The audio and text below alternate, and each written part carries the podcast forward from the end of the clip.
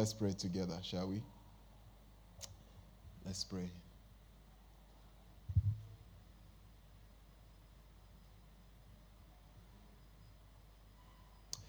Our Father, we thank you that your promises are sure. You are here. You will never leave us nor forsake us, and that you have called us to restore to us what we lost, what we were in Adam and Eve, and what we lost through them and by our own responsibilities. But thank you that you have restored us and called us into that missions with you to restore others for your glory, for your honor. Open our hearts to your word, Lord, we pray. In Jesus' name. Amen. Amen. Hallelujah. Amen. Now, if you ask anyone, I hope if I ask you, what is the mandate of the church? What is the, what is the body of Christ really called to do? I hope your answer will be, we are called to make disciples. Now, this is not something that we manufactured. We were so clever that we came up with a vision statement and a mission statement that we want to make disciples. It's not our idea. It is the Lord's own idea, the Lord of the church, the owner of the church, the church everywhere. He says that his mission is to make disciples. We'll, we'll explain what that means in a little bit. And then he invites his people, those who are following Jesus already, to drag along others in following him. The church did not come up with this. The Lord of the church stated this. And so the church everywhere, that is our vision, that is our mission. We want to see people turn to the Lord and follow him. So in Matthew chapter twenty-eight, eighteen to twenty, very familiar passage. We've read it in this church many times, but let me reread it. Then Jesus came to them and said, all authority in heaven and on earth has been given to me. Therefore, go and make disciples of all nations, baptizing them in the name of the Father and of the Son and of the Holy Spirit, and teaching them to obey everything I have commanded you.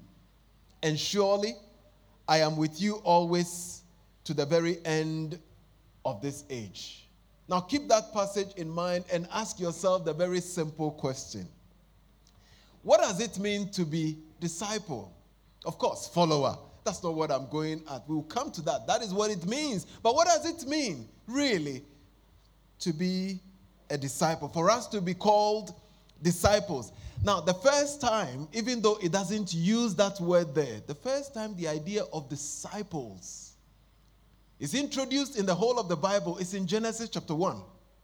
In Genesis chapter one, we see God's intent, which is fulfilled in Jesus when he makes disciples. Genesis chapter one, twenty-six to twenty-eight. Then God said, let us make mankind in our image, in our likeness, so that they may rule over the fish in the sea and the birds in the sky, over the livestock and all the wild animals, and over all the creatures that move along the ground. Verse twenty-seven. So God created man, mankind, human beings, in his own image. In the image of God, he created them, male and female. He created them. And twenty-eight, God blessed them and said to them, be fruitful and increase in number. Fill the earth and subdue it. Rule over the fish in the sea and the birds in the sky and over every living creature that moves on the ground. Other versions will say that be fruitful and multiply. Multiply in number and fill the earth.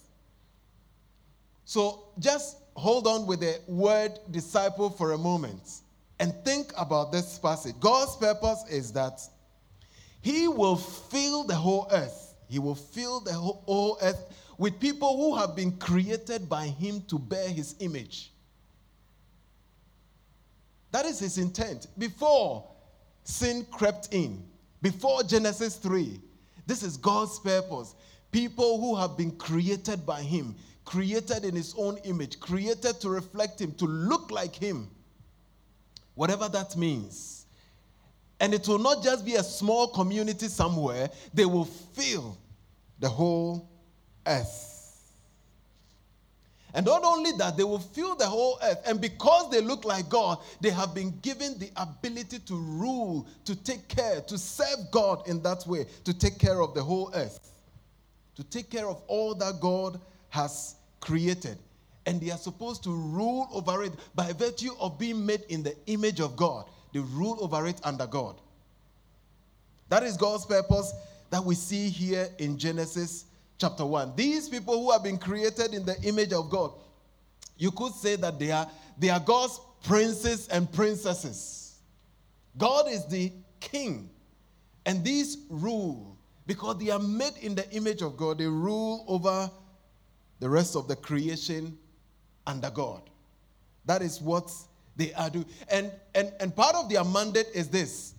The two of you, man and woman, created in the image of God, work together so that through you, I will fill the whole earth with other image bearers, image bearers of God across the whole earth. Now, by the time we get to Genesis three, you know what happened? Genesis three, there is the rebellion against God. The very image God created them, male and female in his own image. By Genesis three, that image has been spoiled. It has been deeply, deeply affected by sin. And what was the sin? The sin was quite simple, though its effect is not that simple. The sin was this: we will still rule over the world, but we will do that independent of you. We can decide how this world should be run, how our life should be run on our own wisdom, not in dependence on you, not making reference to God, not making references to his word. And because of that, that image, that reflection of God, that character of God that is with us is affected by this rebellion. What we see in our world is not because of lack of education or lack of good health, or because our tax system is so bad. It may be bad. But it is because of this rebellion again. It is because somehow we have been, if you like, we have become subhuman than the way the Lord made us. The image has been affected. And so the multiplication is going on. Human beings are being born and are being born and are being born. But we are giving birth to human beings who are not fully and perfectly reflecting this image that God wanted us to have. But here is the good news. Here is the gospel. The good news is that this image has been restored, and it is being restored, and it is happened and happening through the Lord Jesus Christ. God has restored this image. God is restoring this image to the people whom he loves and has created when they turn by faith and come to Jesus. And that is why in the, in the New Testament, now we move from the Old Testament. By the time you hit the New Testament in Colossians, listen to what Paul says there. Chapter one, verse fifteen. Listen. The Son is the image of the invisible God, the firstborn over all creation. Verse seventeen to twenty. He holds all things together, and he is the head of the body, the church. He is the beginning and the firstborn from among the dead, so that in everything he might have supremacy. For God was pleased to have all his fullness dwell in him, and through him to reconcile to himself all things, whether things on earth or things in heaven, by making peace through his blood shed on the cross. The Son, our Lord Jesus Christ, is the image of the invisible God. And then that takes you back into Genesis, doesn't it?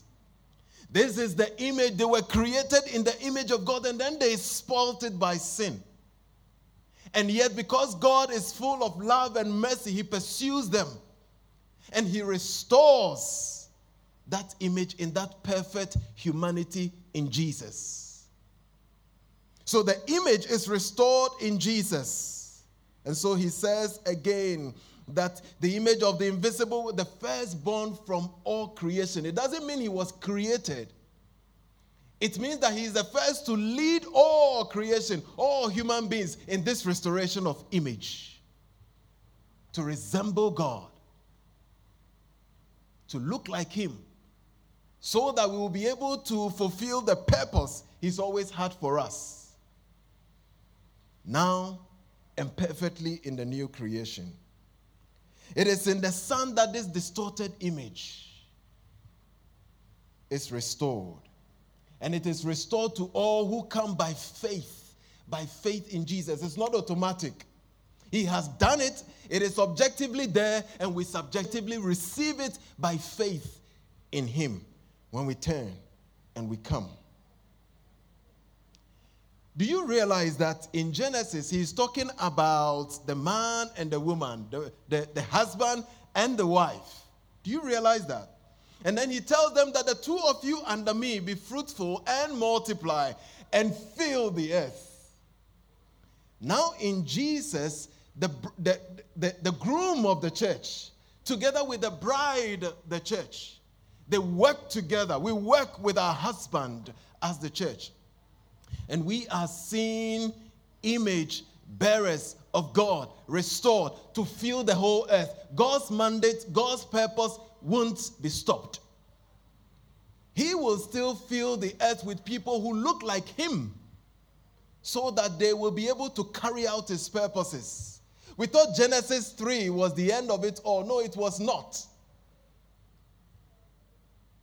The groom of the church and the bride of the groom, the body of Christ everywhere, is still carrying out as they fill the whole earth through evangelism, through missions.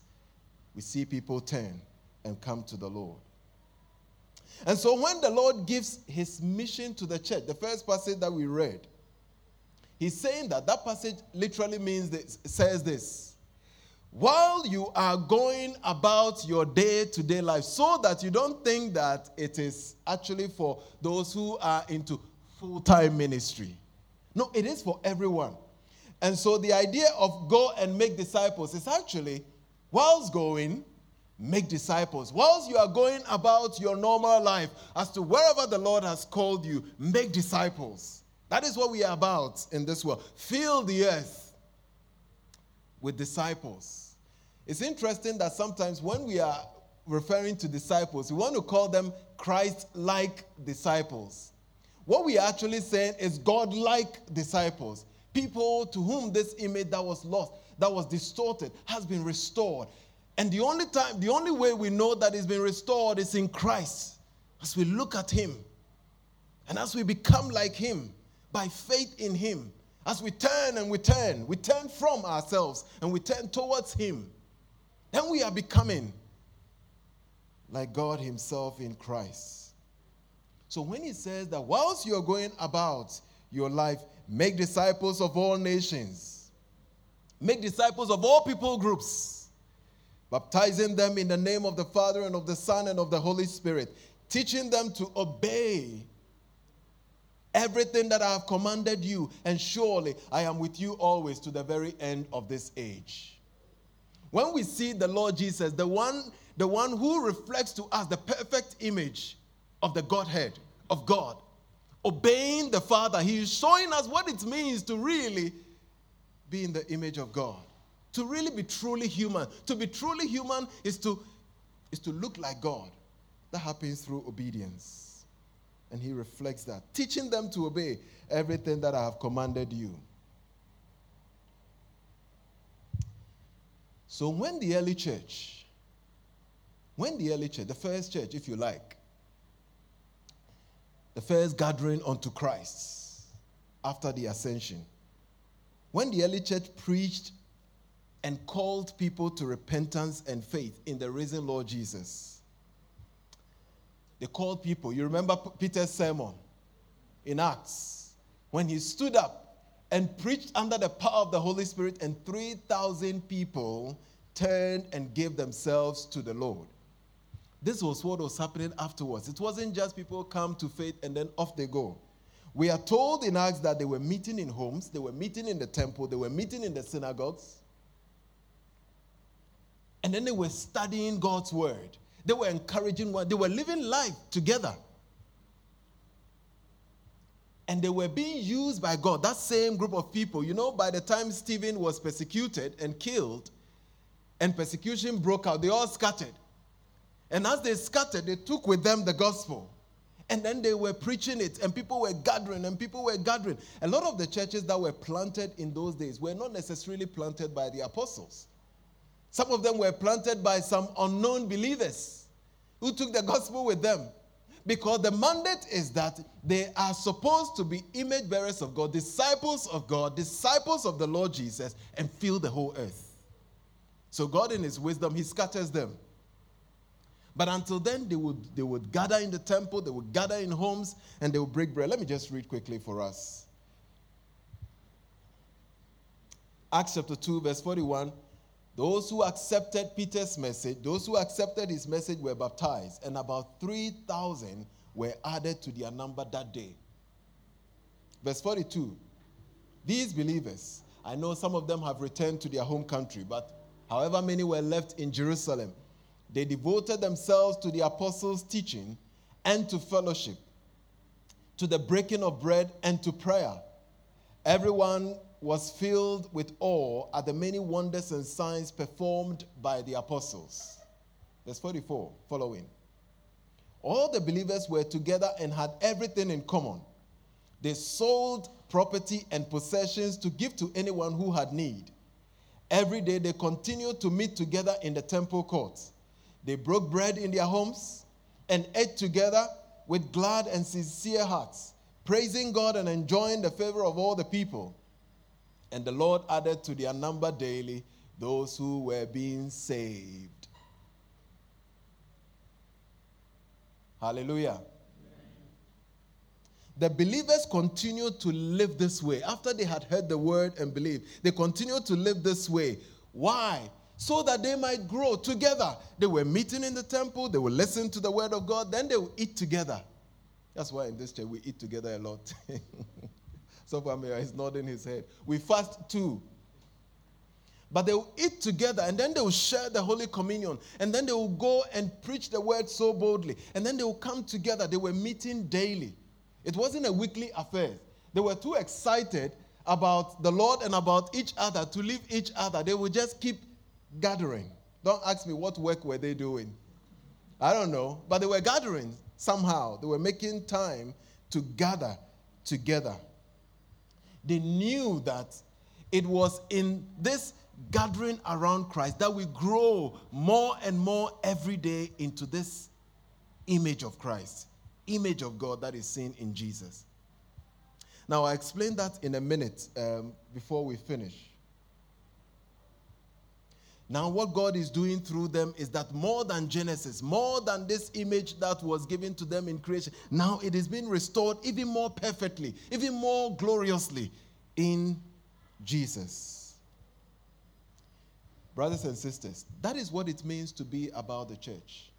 The church's whole mission is that we are called not only to be a people to whom the image of God has been restored in Christ by faith, that we, together with him in the power of the Spirit, go and call others, invite others, so that by faith in Jesus, they will have this image restored. And in doing that, as long as we are alive, as long as Christ tarries, in doing that, the image bearers are filling the whole earth. We do that here along with other churches. They do that there in Teshi along with other churches there. They do that there in Ivory Coast. They do that there in the United States or in the um, Arab Emirates, wherever the church of God is. As they do that, the image bearers are being restored. More and more people are coming. We're filling the earth. And now, we are living our lives in a particular way in this world as to fulfill the purpose of looking after God's creation, of ruling over the world in a way that honors him. And in the new creation, we will do that perfectly.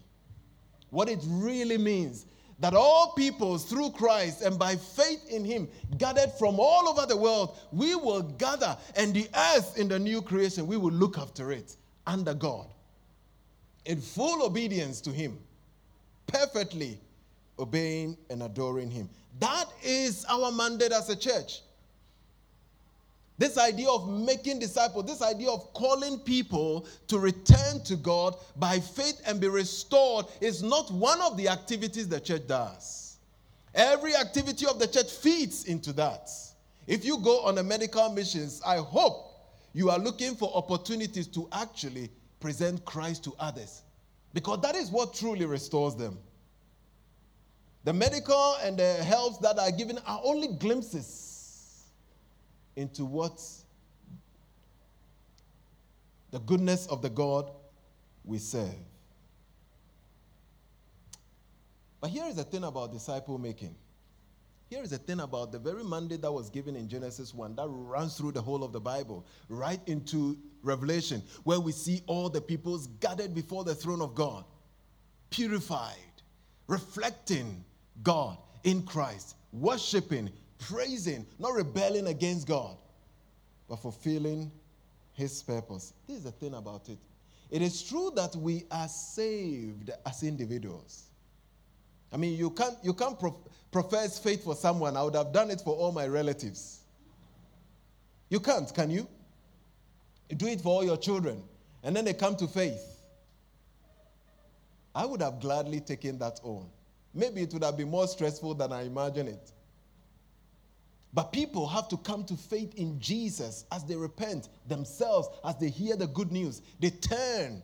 Sometimes whole households turn to the Lord, but they still have to believe. That is true. We come by faith as individuals, but here is the thing. We live and grow as disciples in community. You realize how the Bible uses the language of one another. Bear the burden of one another, to each other, one another. He always saves us and places us in the community of other disciples, other people who are growing in reflecting the image of God in Christ. So you may definitely be saved. You are trusting in Christ. You are turning, obeying him as an individual, and you get busy with your life out there. But here is the thing. We live and we grow as disciples in community with others. Not in isolation.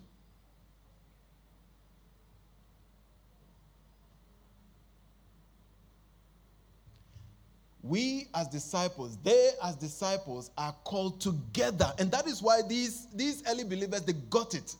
They were meeting together. They were feasting together. They were sharing life together. Again, let me say that. Here in this church, we are big on getting the curriculum right for discipleship and getting the materials in place. And Sophia Mayor is leading in developing and so on and so forth. However, we also understand that disciple making is not like attending a school and graduating. Disciple making and being a disciple is a life. It's a way of life. It's what it means to be in existence in Christ. And it is actually done in life together. Not in isolation. I know I have said it ten times already. So why do you keep repeating? Because it is so important that you don't isolate yourself as a believer. When one believer sees something, they draw your attention to it. I may think alone that I am the best Christian ever to have existed, only maybe third to Peter and Paul. I may think. But don't deceive yourself. For all you know, the Lord wants to place you in that community so that he will use your brothers and sisters to actually sharpen you to become more like Christ, to reflect this image more and better. Don't live in isolation. It's not a church activity. It's a way of life.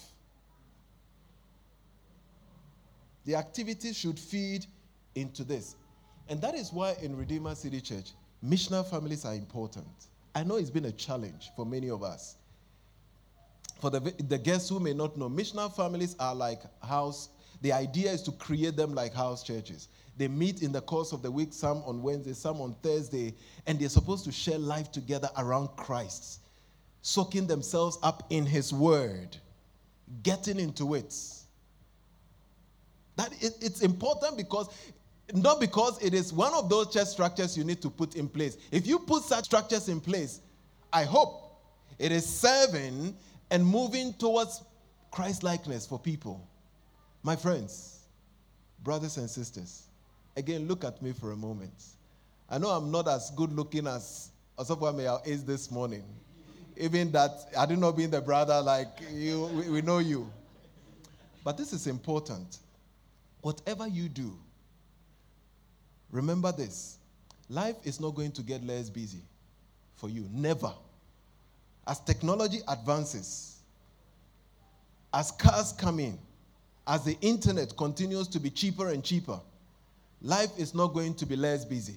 Life is going to be even busier. You have to determine today the topmost priorities of your life. Above all priorities that you have, this should take precedence, that you grow as a disciple of the Lord Jesus, that you grow into Christ-likeness. He will use your work, he will use your marriage, he will use parenting, he will use your studies, whatever it is. If that is not your topmost priority, I humbly say that you've missed the point. If it is work and money, you will leave it and go. If it is marriage, our spouses will leave us one day through death. I hope, not divorce. Whatever it is, we will leave it here because they are only images and parts. The only thing that abides and that will run into all eternity, is that we will gather before the throne as disciples of Jesus. People to whom this image has been restored. Can I urge you to, maybe this week, reorder your life? Part of Satan's strategy is to make us so busy that we lose focus of the most important things.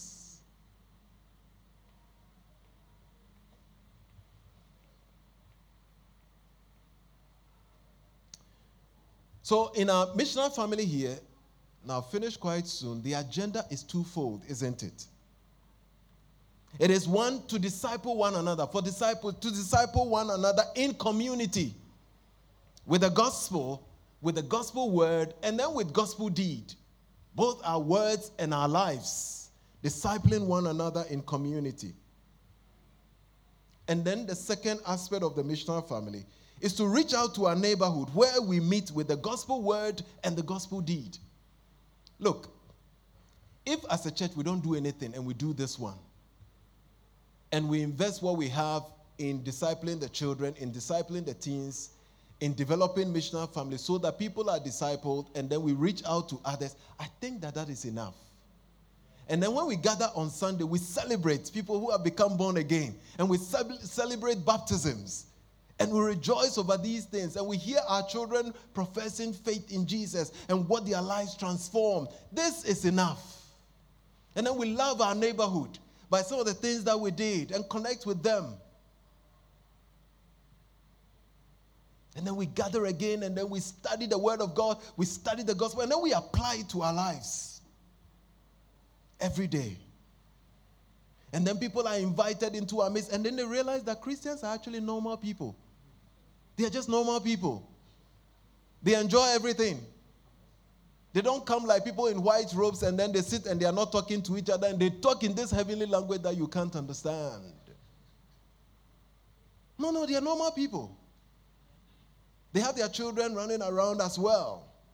And they have their children naughty like any other person's children.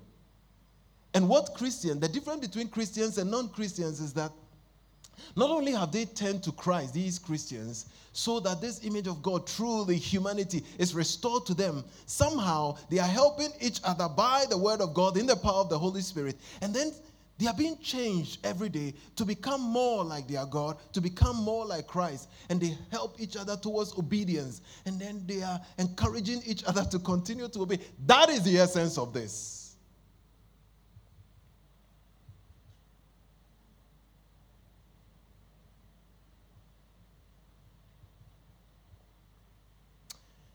So let me finish up by touching. Quick, quick, quick, quick. How will you know if your missional family, for those of you who are in missional families, and I encourage everybody to be in one, is making progress and bearing fruits? Number one, test this. If you are growing in knowing and serving one another without reservation, that is a sign of fruit bearing. If deep in your heart, in discipling one another, you are growing and in, in knowing one another and serving one another and not holding on to your credentials so that you expect the younger to serve the older, the least educated to serve the more educated, that is contrary to gospel. And so when the world comes in, and then they watch, and then they understand that she is chief executive officer of the company, she is that. And how come she is rather serving in this way and mopping the floor and taking care of the kids? That is contrary to what is in the world. And they know each other, and they care. Secondly, how do we know whether we're making progress and bearing fruit as missional families? If we are growing in prayer as a community. When we gather and we have talked and we have loved and we have shared, if we actually turn in and dependent on God. If this dependence on God is growing for us, not just as individuals, oh, my prayer life is sharp. Praise the Lord for you. But I hope we'll come to a place where we say our prayer life is sharp. With such dependence on God. Test it in your own missional family. The third one is, test it again, if you are growing in your expectations of hearing God speak to you through his word. That when we gather, we are also excited. Today, we're going to, we're going to talk about God. Can you imagine? We're not just going to talk about God's word. We're going to talk about God. We're going to talk about our Father. And in this, there is no teacher. So when I go there, I'm a member of the missional family. I'm not the one going to mount a mini pulpit on the table. Now that's a, he's my shepherd in my missional family. We are all in community going to look into the scriptures together. The only person who sits above is the Holy Spirit. And he's teaching us. And we are helping each other to see Christ better. And as we see Christ better, we know how he will transform us, and we are to be transformed into that image that we see. Number four, how would you know that we are actually making progress and becoming fruitful and growing? When you are making and following specific agreed plans to make disciples of Jesus, and you are agreeing to this, that as missional family this year, we know the church's mission, we know the church's vision, we're going to take that and actualize it in this community. Guys, do you agree? Yes, we agree. Let's do it this way. We've all prayerfully agreed. And then every quarter we assess it. Are we actually disciples? Are we helping each other to grow? And are we reaching out to others? Or we are just so comfortable in a nice fellowship. Again, are we being fruitful? Oh, check it by this, that you are growing in applying the gospel to each other confidently and humbly. Now, this is so important. Time will not permit me to go into it. The reason we forgive in missional families is because of the gospel, isn't it? Sophia Mayer has preached that sermon before, if you remember, from Matthew. No, Matthew, right? eighteen. He remembers. The reason why in missional families, we are encouraging husbands to be servants. The head of the families to be servants is because that the Lord of the church is the Lord, is the, is the church is, uh, serves the church, isn't it? The point is, as we look to Christ, his life, death, and resurrection, and all the hope of his return, and all that goes with it, we are applying, drawing its implications to our lives, every aspect of it, without exception.